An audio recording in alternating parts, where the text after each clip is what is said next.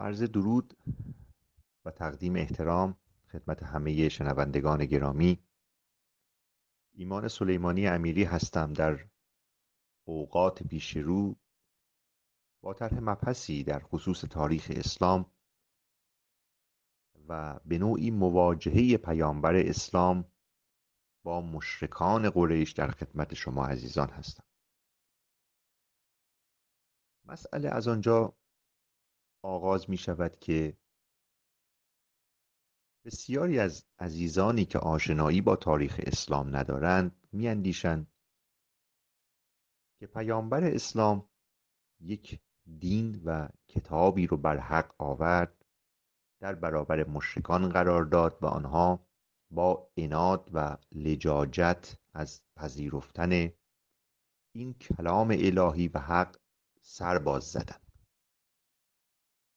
اما آنچه که در خصوص اعراب می توانیم نگاه بیاندازیم به خصوص بزرگان قریش کسانی که با فرهنگ های مختلف در ارتباط بودند مسافرت های گوناگون و متعددی رو به شام به یمن و به ایران انجام می‌دادند.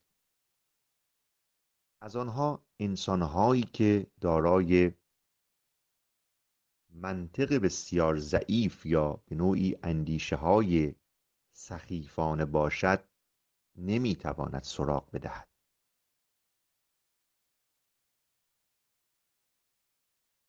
بنابر طرح این مطلب در این جلسه به بررسی مواجهه پیامبر اسلام برای اثبات حقانیت دین و به نوعی رسالت خودش با مشرکان قریش خواهیم پرداخت. ما در جلسات متعددی اشاره کردیم که پیامبر اسلام زمانی که دین خود را آشکار کرد شروع به دشنامگویی به بتان اجداد و بزرگان قریش نمود. در محیط حجاز با توجه به آزادی ادیان وجود بتهای مختلف نزد قبایل مختلف و حتی بتکده های متعدد نوعی تساهل و تسامح مذهبی و دینی وجود داشت. حتی در درون جامعه حجاز آن زمان هم بودند اعرابی که بت نمی پرستیدند به نام هنفا یا مسیحیانی بودند یهودیانی در جای جای سرزمین حجاز سکونت داشتند. و هیچگاه جنگ های مذهبی رو ما شاهد نبودیم. با آمدن پیامبر اسلام طبیعتا او در نوع رفتار خود به نحوی رفتار کرد که به تقابل با قریش منتهی شد. یعنی زمانی که شما دین خود رو بر حق می‌دانید و به نوعی به دنبال نابودی ادیان دیگر هستید طبیعتا با بزرگان آن ادیان مواجهه پیدا خواهید کرد. یعنی آنها از شما دلایل و به نوعی مدارک و مستندات و ادله و بینات شما رو خواهند خواست تا بدانند چگونه شما خود رو بر حق می‌دانید. همین مواجهه در صدر اسلام میان پیامبر اسلام و قریش انجام شد که شاید اگر بازخانی این مطلب صورت بگیرد می‌تواند ما رو به موارد متعدد و به خصوص دقیقی رهنمون بکند که ببینیم ادعاهای پیامبر اسلام تا چه اندازه منطقی و درست بوده.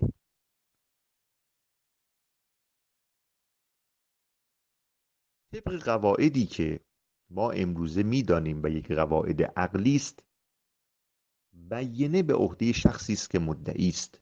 یعنی وقتی می‌گویند البینت و علل مدعی در واقع به این عنوان هست که شخصی ادعایی رو مطرح می‌کنه باید دلیلی در درستی اون ادعا بیاورد. بیینه به معنای یک دلیل روشن هست. دلیلی که در اون نتوان چون و چرا کرد و به نوعی به شکل متناقض ارائه نشود. لفظ بیینه در خود قرآن بارها به کار رفته. در واقع در آیه 211 سوره بقره اشاره می کند به قوم بنی اسرائیل و می‌گوید از فرزندان اسرائیل بپرس اسرائیل لقب یعقوب بوده است. از فرزندان اسرائیل بپرس چه بسیار نشانه های روشنی به آنان دادیم یعنی من آیت بینت. دلیل روشن به نحوی که یک برهان و حجت و دلیل درستی باشد که چون و چرا نتوان بیان کرد. یکی از مسائلی که مسلمانان بعضا مطرح می‌کنند این هست که با آیاتی مواجه می‌شوند که در قرآن اعجاز رو از پیامبر نفی می‌کنه. یعنی مدعی هست که پیامبر دارای اعجاز نبوده کما اینکه ما امروز بدان خواهیم پرداخت چون یکی از ادله‌ای که در درستی رسالت انبیاء الهی شناختگری می‌شد همین وجود معجزات بود. در سوره حدید آیه 25 هم لفظ بیینه تکرار شده. اشاره می‌کنه به راستی پیامبران خود را با دلیل آشکار یعنی بالبینات روانه کردیم و به آنها کتاب و میزان را فرود آوردیم و انزلنا معهم کتاب و المیزان. در واقع کتاب در برابر معجزات و در کنار هم هستند. این دو یکی نیستند.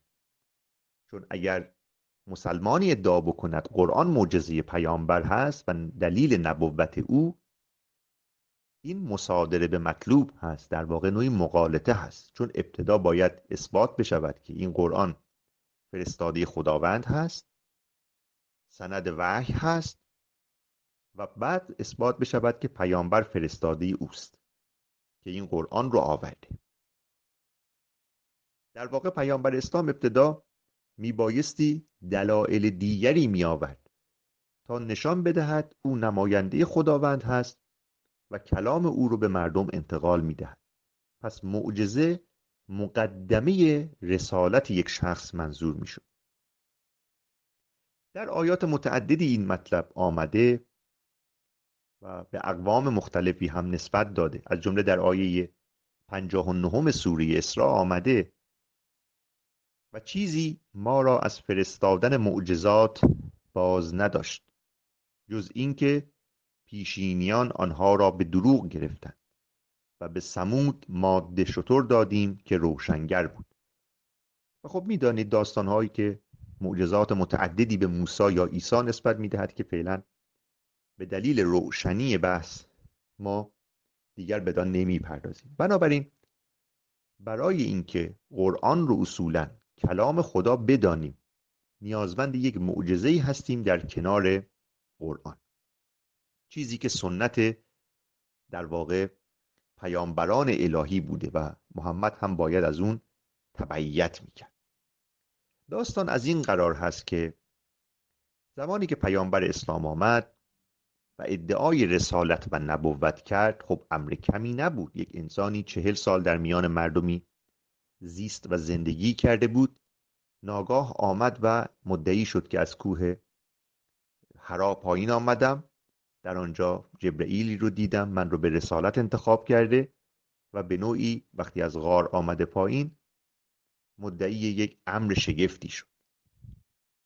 خب بسیاری از قریش محمد رو می شناختن با او بزرگ شده بودند اندیشه های او رو می دانستن. اینکه شخصی از غار حرا پایین بیاید و مدعی بشود که من ناگهان پیامبر هستم طبیعتا قابل پذیرش نیست مگر اینکه بتواند امری رو خارج از آنچه که تا گذشته یعنی قبل از آن داشته اثبات بکند. و آن معجزاتی بود که اصولا انسانهای دیگر و افراد دیگر قادر به آوردن همانند اون نبودند خب حالا ببینیم این پیامبری که از غار حرا پایین آمد و به نوعی مدعی نبوت شد به خدایان ادیان و به نوعی اعراب و مشرکان قریش دشنام می‌داد. به پدران اونها ناسزا می‌گفت. در یک دیالوگی در میان قریش و پیامبر اسلام قرار می‌گیره. این نکته بسیار مهمه که ما به شکل منطقی و بیطرفانه نگاهی بیاندازیم ببینیم پیامبر در مواجهه با سوالات قریش چه پاسخی برای ارائه کردن داشته. مسئله این است که ما ببینیم آیا اگر خودمان هم به جای مشرکان قریش بودیم ادعای پیامبر اسلام رو میپذیرفتیم یا خیر؟ آیا آنها با منطق در برابر پیامبر اسلام قرار گرفتند یا خیر؟ برای این منظور ما از کتاب سیره نبوی نوشته ابن هشام از جلد اول صفحات 387 تا 392 مطلبی در این بخش ارائه می‌کنه. در واقع ابن شام آورد که بزرگان و مشرکان قریش تصمیم می‌گیرند تا به نوعی با محمد دست به یک گفتگو و تبادل نظر و احتجاجی بزنند ادله او رو بسنجند سوالات خود رو مطرح بکنند او می‌گوید راوی گفت پس از غروب آفتاب پشت کعبه جمع شدند که خب اسامی ها رو هم آورده همه از بزرگان و تیره های مختلف قریش هستند. و به همدیگر گفتند کسی را به دنبال محمد بفرستید تا بیاید و با او سخن کنیم. پس همین مطلب که نشان می‌دهد اونها چندین بار با ابو طالب مذاکره کردند. در جهت اینکه محمد رو از دشنامگویی به خدایان ما بازدار او به دنبال خدای خود باشد ما هم به دنبال خدای خود نشان دهنده نوعی روحیه تساهل و تسامح بود. و از طرفی منطق گفتگو و دیالوگ. می‌گوید آنگاه برای آن حضرت پیام فرستادند که اشراف قوم به خاطر تو جمع شدهاند. تا با تو سخن بگویند. به نزد آنان بیا. رسول خدا شتابان به نزد آنان آمد. و بعد ادامه میده در چند سطر بعد. می‌گوید آنان به حضرت گفتند ای محمد ما به دنبال تو فرستادیم تا با تو سخن بگوییم. خوب دقت بفرمایید. همین که شخصی آمده به خدایان آنها دشنام میده اما باز هم اونها می‌گویند بیا با تو گفتگو بکنیم ببینیم حرف حساب تو چیست. خود نشان دهنده این هست که اونها دارای روحیه‌ای بودند که امروزه بسیاری از مسلمانان در جامعه اسلامی ندارند. ادامه می‌دهد. سوگند به خدا هیچ کس از عرب با قوم خود چنان نکرده اند که تو کرده ای پدرانشان را دشنام می‌دهی و بر دین آنان عیب می‌گیری و خدایانشان را دشنام می‌دهی و بزرگانشان را بیخرد میدانی و در میان جماعت آنان جدایی انداخته ای و هیچ کار ناشایستی نمانده است که در برابر ما در میان نیاورده باشی. اینها مقدماتی است که اونها اشاره می‌کنن بعد از این قریش احساس می‌کنه که خب شاید پیامبر اسلام به دلایلی دست به چنین کارهایی می‌زنه که عمده اون می‌تواند مسائل مالی یا به نوعی جاه و مقام باشه. اولین پیشنهادی که قریش به محمد می‌کند این است. می‌گوید اگر این سخنان را برای آن می‌گویی که مالی به دست آوری از دارایی خیش چنان اموالی برای تو جمع کنیم که از همه ما ثروتمندتر باشی. و اگر می‌خواهی به جاه و مقام برسی ما آماده ایم که تو را به سروری خود برگزینیم. و اگر می‌خواهی به فرمان روایی برسی ما تو را به فرمان روایی خود برمیگزینیم. و اگر فکر می‌کنی کسی به نزد تو میآید از جنیان است و بر تو چیره شده ما حاضریم هر مالی را که داریم هزینه کنیم و برایت طبیب بیاوریم تا تو را از این بیماری که دچارش شده ای درمان کنیم.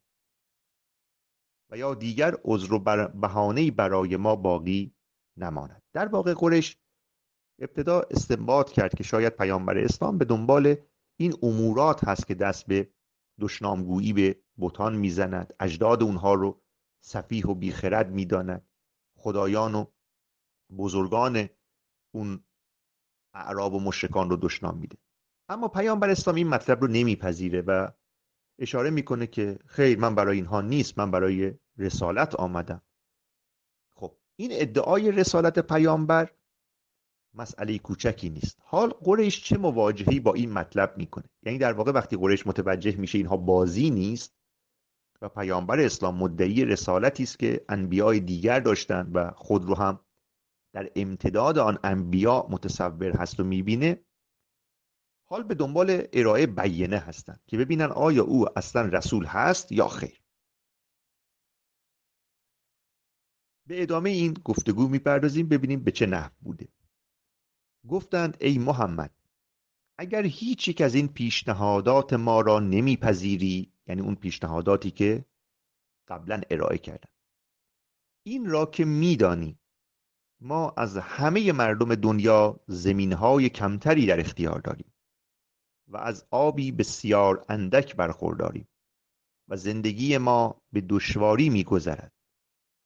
پس به حکم رسالتی که پروردگارت به تو داده است از او بخواه تا این کوه را که عرصه را بر ما تنگ آورده اند از جای بجنباند و سرزمین ما را فراخ بگرداند و مانند رودهای شام و عراق در این سرزمین رودهایی برای ما بجوشاند و نیاکان در گذشته ما را برانگیزد و البته که باید قصی ابن کلاب نیز در میان برانگیخته شدگان باشد که قصی کسی که در واقع قریش رو متحد کرد و به نوعی تیره های مختلف قریش برای او احترام زیادی قائل بودن به عنوان جد اعلای اون افراد.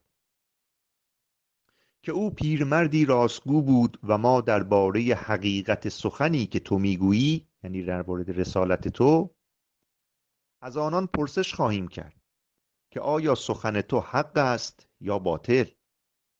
آنگاه اگر آنان تو را تصدیق کردند و این کارها را که ما درخواست کرده ایم انجام بدهی ما نیز تو را تصدیق خواهیم کرد و با این کارها خواهیم دانست که تو در نزد خداوند چه جایگاهی داری و چنان که می‌گویی او تو را به پیامبری فرستاده است. نکته اساسی این هست که بخشهایی از این وعده در آیه 90 سوری اسرا هم آمده. یعنی این گزارش تاریخی کاملا با گزارشاتی که در آیات متعدد قرآن آمده تایید هم میشه. خب حالا ببینیم پیامبر اسلام چه گفته به آنها. رسول خدا در پاسخ آنان فرمود من برای چنین کاری به سوی شما برانگیخته نشدم بلکه از جانب خداوند پیامی برای شما آوردم و پیام خدا و رسالت الهیم را به شما رساندم. در واقع خطای منطقی پیامبر اسلام این است که به جای اثبات ادعایش که همان پیامبری است باید برهان و دلیلی ارائه بکند دوباره دم از ادعای رسالت می‌زنه. یعنی فکر می‌کنه با تکرار ادعا ادعا اثبات میشه. در واقع قریش به او می‌گویند رسالتت را اثبات کن تا پیامت را پیام خدا بدانیم. محمد می‌گوید من برای اثبات رسالت نیامدم. شما قبول کنید که من رسول هستم. پس این نکته اولی است که نشان می‌دهد تا چه اندازه قریش سعی کردن با پیامبر اسلام منطقی بحث کنن اما پیامبر اسلام برای اثبات رسالت خود دوباره ادعا رو تکرار می‌کنه و میگه اصلا من نیامدم که رسالت خودم رو اثبات کنم. خب باز ادامه می‌دهن این مطلب. مشرکان قریش احساس کردن که خب ما آن پیشنهادهایی که برای مرتبه دوم دادیم ظاهرا برای خودمان به نظر می‌رسد اینکه رودهایی جاری بکنی کوه رو به عقب ببری. حال میآیند پیشنهادی برای خود محمد میدن می‌گویند گفتند اگر این کار را هم برای ما انجام نمی‌دهی برای خود کاری بکن و از پروردگارت بخواه که فرشتهای بفرستد تا گفتههایت را تصدیق کند و ما را از این انکار که در حق تو در پیش گرفته ایم بگرداند و از خداوند بخواه که برای تو بوستانها و کوشکها و گنجینههایی از زر و سیم قرار دهد. تا با آن تو را از اموری که ما فکر می کنیم در طلب آن هستی بینیاز بگرداند. و تو نیز چنان بازارهایی را برپا داری که ما ایجاد کردیم و چنان روزی به طلبی که ما طلبیدیم.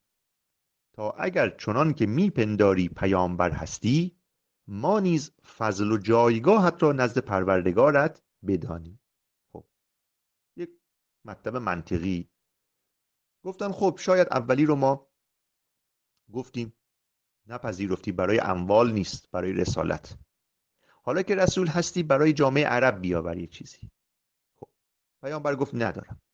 بعد گفتن اصلا ما هم نمی‌خوایم برای خودت بیاور که ما بدانیم تو نزد آن پروردگار خودت یه جایگاهی داری.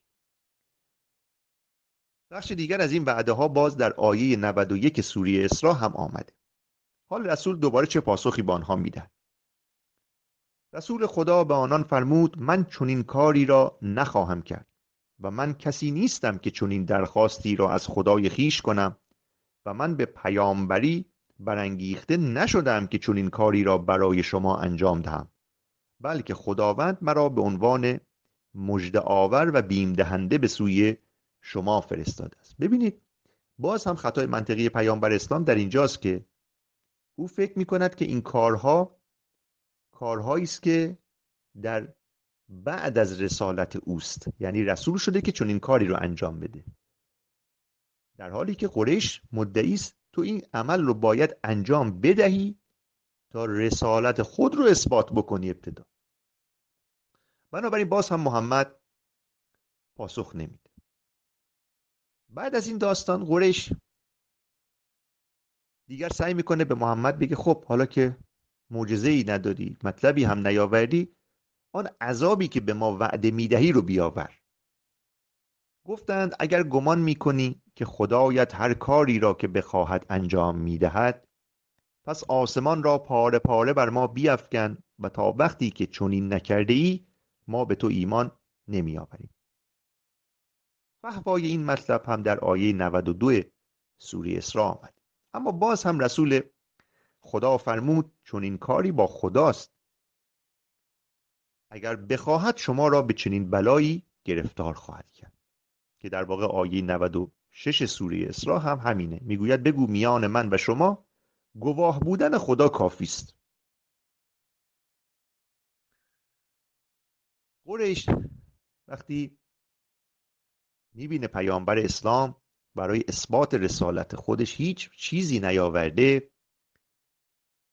دست آخر می‌گوید گفتند ای محمد آیا خدای تو نمی‌داند ما با تو خواهیم نشست و چون این پرسش ها و درخواست هایی را از تو خواهیم داشت؟ پس اکنون باید پا پیش گذارد و چیزی را به تو بیاموزاند تا بتوانی پاسخ ما را بدهی. و بعد ادامه میدن مطلبی رو میآورند که بسیار مهمه چون در ادامه بحث بدان خواهم پرداخت. می‌گویند شنیده ایم شخصی در یمامه به نام رحمان به تو میآموزاند. حالا دقت بفرمایید. در طول زندگی پیامبر اسلام وقایعی رخ داد که بیشتر اون هم حالا مربوط به مسائل جنسی پیامبر اسلام بود خداوند برای او بلافاصله اموراتی رو مقدر می‌کرد فرشته ای میفرستاد. اما در اینجا که محل احتجاج با بزرگان قریش و اعراب هست آنها هر درخواستی از پیامبر می‌کنند او هیچ کاری انجام نمی‌دهد. حتی به او گفتن یک فرشته ای رو بیاور تا رو تایید بکند. اما پیامبر اسلام حتی این امور رو هم نیاورد. بعدها نزد پیروان خود مدعی بود وقتی دهیت ابن خلیفه کلبی هست او شبیه جبرئیله. یعنی جبرئیل به ظاهر و سیمای دهیت ابن خلیفه کلبی ظاهر میشه.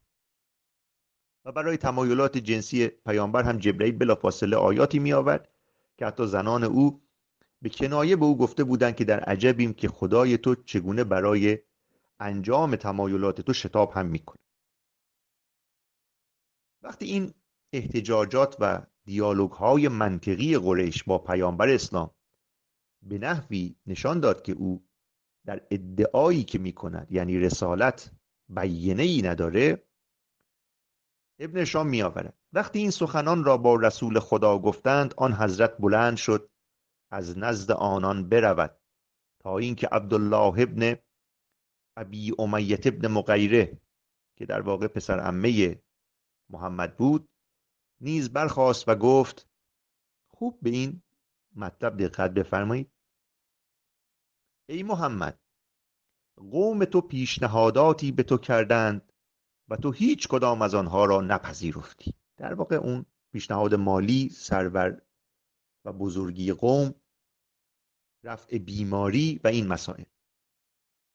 آنگاه از تو برای خود درخواست هایی کردند تا با آن بدانند که نزد خدای خود آنگونه که می‌گویی چه جایگاهی داری تا تو را تصدیق کنند و از تو پیروی کنند اما تو این کار را هم نکردی.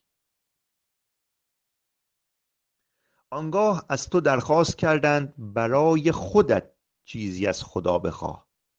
تا با آن بدانند که بر آنان برتری داری و در نزد خداوند هم صاحب شعن و جایگاه هستی. اما این کار را هم نکردی.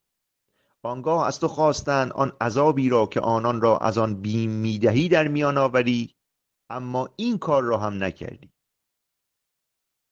آنگاه از نزد رسول خدا رفت و رسول خدا هم اندوهگین و ناراحت از آنکه قومش با درخواست هایی که در میان آوردند و فاصله ای که از او گرفتند هرگز آرزویش را که همانا گرویدن به خدای یگانه بود برآورده نساختند خب طبیعی است قریش. هر انسان منطقی. بیایید فرض کنیم امروز پسر عموی ما پسر دایی ما یکی از بستگان ما بیاید در حالی که گذشته او رو می‌دانیم. مدعی نبوت بشود. مدعی امام زمانی بشود مثلا. مدعی غیبگویی بشود. خب طبیعتا از او بیانه می‌خواهیم. اینکه من از غار حرا پایین آمدم. جبرئیل بر من نازل شد چنین آورد و چنان آورد که خب نشد دلیل. بنابراین قریش و مشرکان سر اناد و لجبازی با پیامبر نداشتند. با او بارها گفتگو کردند. حتی در ابتدای این گفتگو میآورند. که ای محمد تو به پدران ما دشنام دادی. به خدایان ما دشنام دادی. عقول ما رو صفیح دانستی. پدران ما رو در عذاب و به نوعی جهنم فرض کردی. با همه آن پیش زمینه ها آمدن ببینن حرف حساب محمد ابن عبدالله چیست. یعنی یک دیالوگ منطقی که ما کمتر در تاریخ ادیان سراغ داریم. خب طبیعی است مسلمانان این موارد رو برای بسیاری از پیروان دین اسلام نمی‌خوانند. به همین دلیل هست که پیروان دین اسلام فکر می‌کنن ابو لحب ابو جهل امیه ولید ابن مغیره نظر ابن حارس و دیگران از صبح تا شب به دنبال لجاجت و اناد با پیامبر بودن و قصد آزار و اذیت او رو داشتن. خیر این گونه نیست. حتی بعد از این جریان دوباره واقعی رو ابن هشام میآورد که من عرض می‌کنم که خیلی جالبه اتفاقا این مطلب اساسی. ابن هشام اشاره می‌کنه در صفحه 395 از همان جلد اول.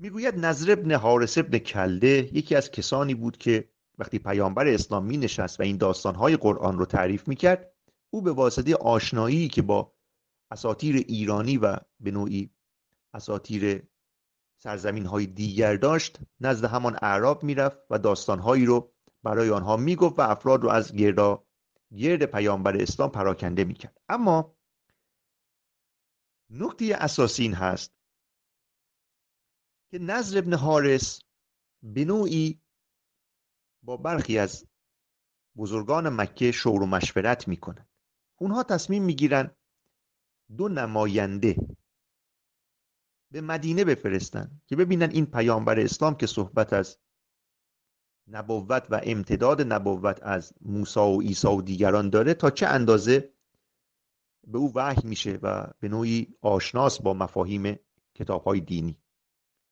می‌گوید وقتی نظر ابن حارس این سخنان را به آنان گفت او را همراه با عقبت ابن ابی معید در مدینه به نزد احبار یهود فرستادند. زیرا آنان پیش از این اهل کتاب بودند و آنان از دانش پیامبران آگاهی هایی دارند که ما از آن بی بهره هستیم. این رو مشرکان تصمیم گرفتن. زمانی که به سراغ یهودیان مدینه می روند یهودیان به اونها می‌گویند که شما از سه مطلب سوال بکنید از این پیامبر. یکی اینکه از او درباره آن جوانان بپرسید که در عصری بس پیش از این میزیستند و از سرزمین خود رفتند و از او بخواهید درباره سرنوشت آنان با شما بگوید که چرا چرا که آنان داستانی شگفت دارند. همچنین از خبر مردی جهانگرد بپرسید که خاور تا باختر زمین را در نوردید و از حقیقت روح نیز از او پرسش کنید. ببینید وقتی اونها دیدن پیامبر هیچ معجزه ای نداره حال گفتن بیایم ببینیم اصلا محمد این وحیی که به او می‌رسه آیا واقعا این چیزها رو اصلا می‌دونه یا نه؟ خب پس پرونده عدم اعجاز محمد و داشتن معجزه برای اثبات رسالتش دیگه منتفی شد پرونده بسته شد. حالا باز هم این بزرگان قریش که اهل منطق بودن حالا به اندازه خودشان نه اینکه فیلسوف باشن یا منطق شناس بسیار منطقی تر از پیامبر اسلام بودن. حالا آمدن گفتن بریم از پیامبر سوالات درون دینی به قول معروف یا آن چیزی که او مدعی است به او وحی می شود بپرسیم.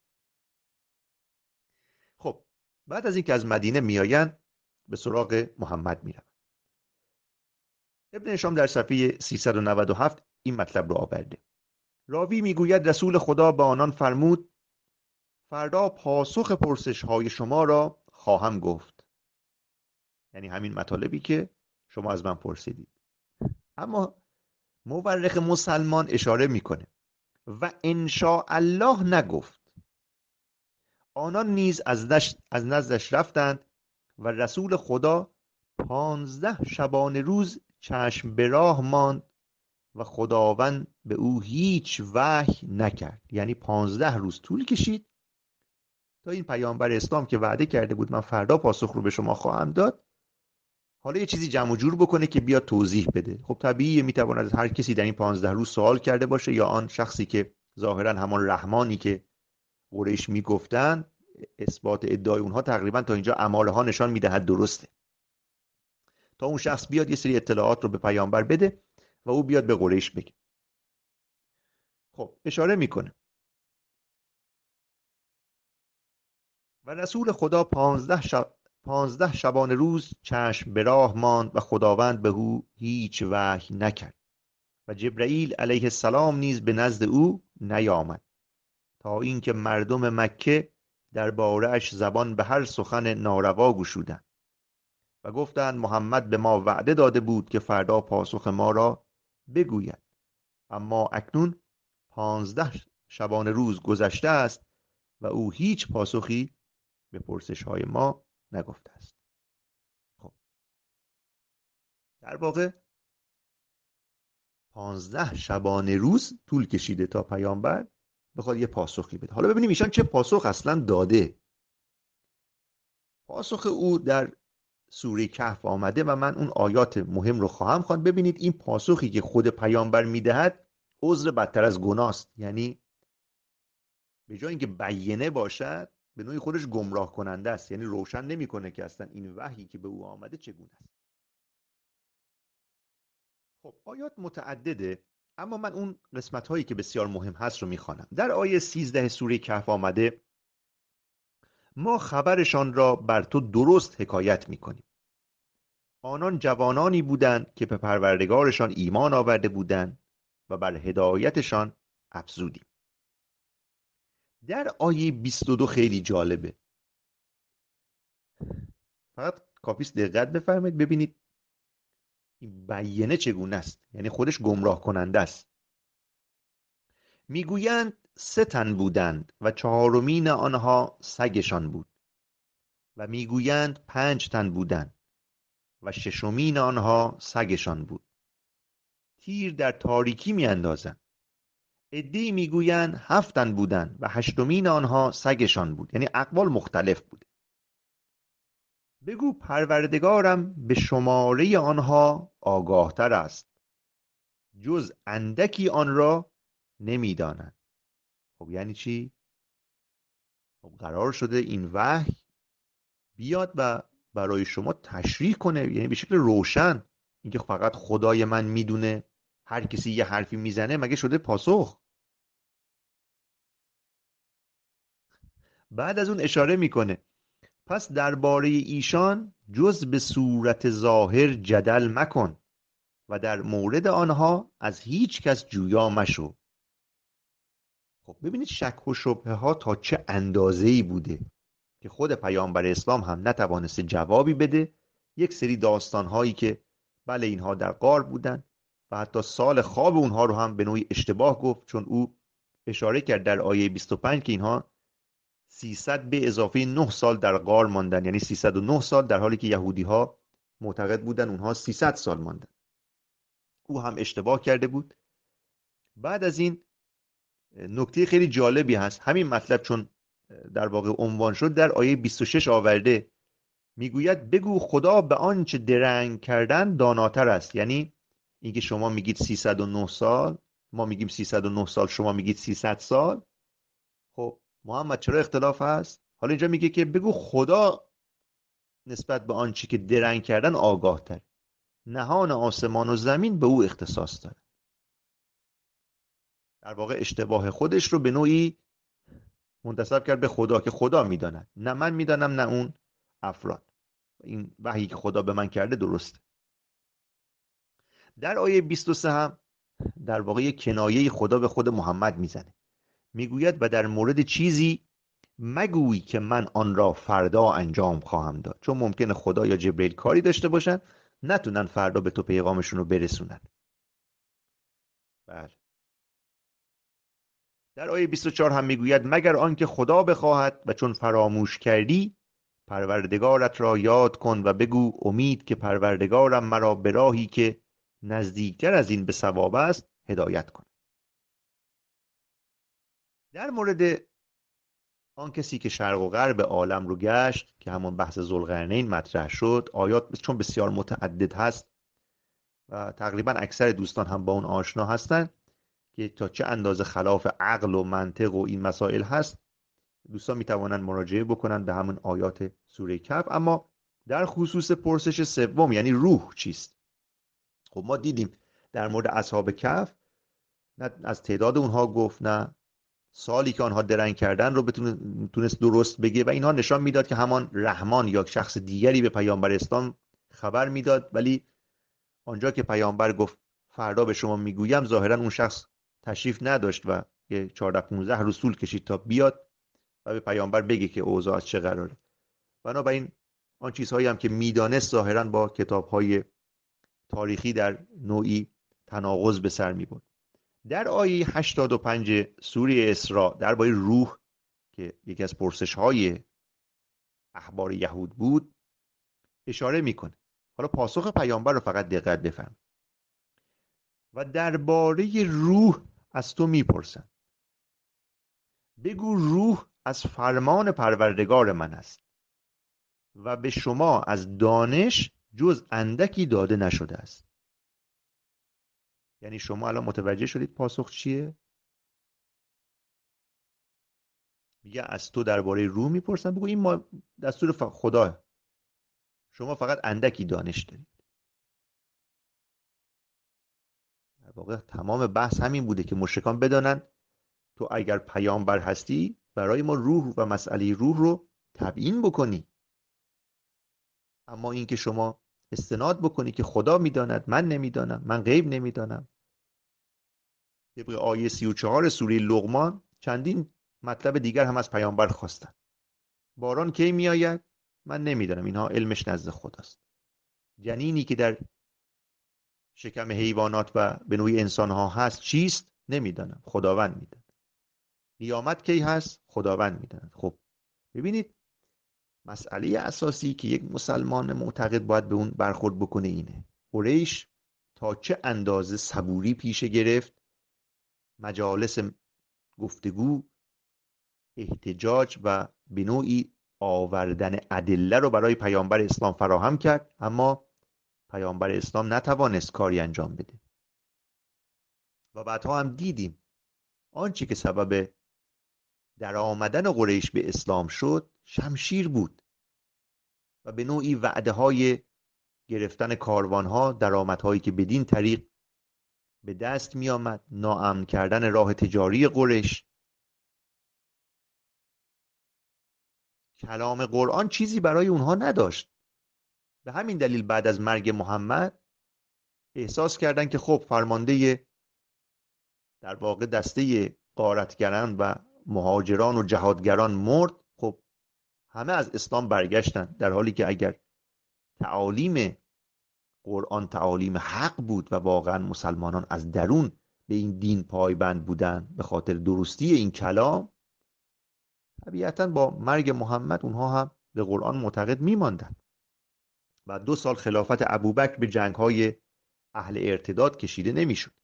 به هر حال این مطلب رو من خواستم عرض بکنم که دوستان عزیزی که نسبت به تاریخ اسلام و بعضا آیاتی که شعن نزول اونها مناسب با این مسائل تاریخی است رو نمی‌دانن بدانن که قریش تا چه اندازه اهل شنیدن منطق اهل شنیدن ادله برای ادعایی که پیامبر اسلام می‌کرد بودن اما این خود پیامبر اسلام بود که از آوردن بیینه و ادله ناتوان بود.